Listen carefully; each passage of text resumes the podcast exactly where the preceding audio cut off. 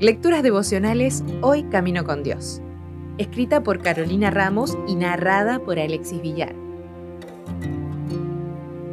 Hoy es 3 de febrero. El ángel del auto blanco. Antes que me llamen, yo les responderé. Todavía estarán hablando cuando ya los habré escuchado. Isaías 65:24. La casa tenía un aspecto de dejadez. De un lado había casas abandonadas, del otro una esquina vacía, y enfrente un terreno baldío que daba a la ruta provincial por la que transitaban casi de forma única las camionetas de los trabajadores que se veían muy a lo lejos. Estaba colportando y me preguntaba si realmente valía la pena golpear la puerta a esa hora, ya que lo más probable era que no hubiese nadie o que estuviesen durmiendo. Pero golpeé de todas formas.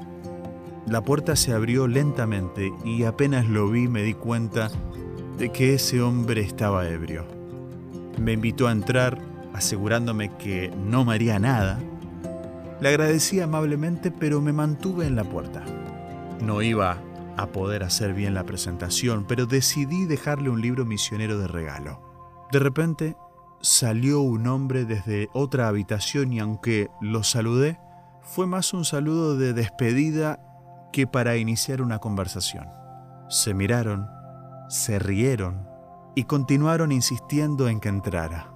No era tan fácil irme. Si seguía caminando, lo iba a hacer sola por muchas cuadras y tranquilamente podían alcanzarme si se lo proponían. No había a quién llamar, solo podía orar.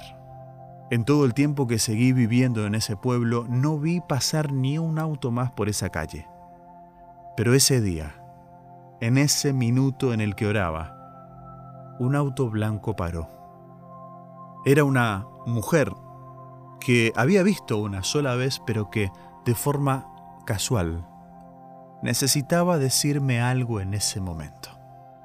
Con la excusa perfecta me alejé de los hombres para hablar con ella, aunque todavía sentía los dos pares de ojos clavados en mi espalda. Sal de aquí inmediatamente, esos tipos son peligrosos. Ya me atacaron un par de veces. Vete ya, me dijo la mujer. Ella no era un ángel, pero sé que Dios la envió en ese momento en respuesta inmediata a mi oración. ¿De qué tienes miedo hoy? Ora y recuerda que Él responde nuestras oraciones, aún antes de que lo llamemos. El libro La verdad acerca de los ángeles dice, Así que, aunque expuesto al poder engañoso y a la continua malicia del príncipe de las tinieblas y en conflicto con todas las fuerzas del mal, el pueblo de Dios siempre tiene asegurada la protección de los ángeles del cielo.